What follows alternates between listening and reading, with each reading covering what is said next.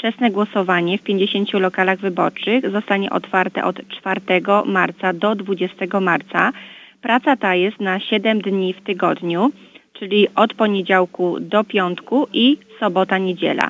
Poszukujemy osób do pracy w dwóch lokalach y, wczesnego głosowania na północy miasta Chicago. Pierwszy lokal to Portage Crane Library 5108 West Belmont, a drugi lokal to jest również biblioteka West Belmont Library 3104 North Narragansett. Wymagania do tej pracy y, są następujące. Należy być rezydentem miasta Chicago i trzeba być w pełni zaszczepionym. Za wynagrodzenie płacimy stawkę godzinową 17 dolarów oraz po 50 dolarów za każde szkolenia.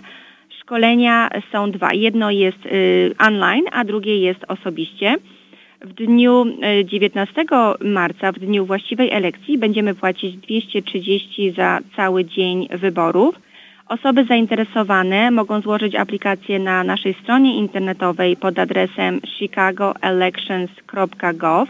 To będzie zakładka Poll Worker, a kreska Early Voting Officials. Jeżeli Państwo zmienicie tą stronę, można również złożyć tę aplikację na stronie w języku polskim. Wystarczy tylko zmienić język. Osoby zainteresowane muszą być dostępne we wszystkie dni, włącznie z weekendami od 4 do 20 marca. Po więcej informacji można dzwonić do mnie na numer telefonu 312 269 5702.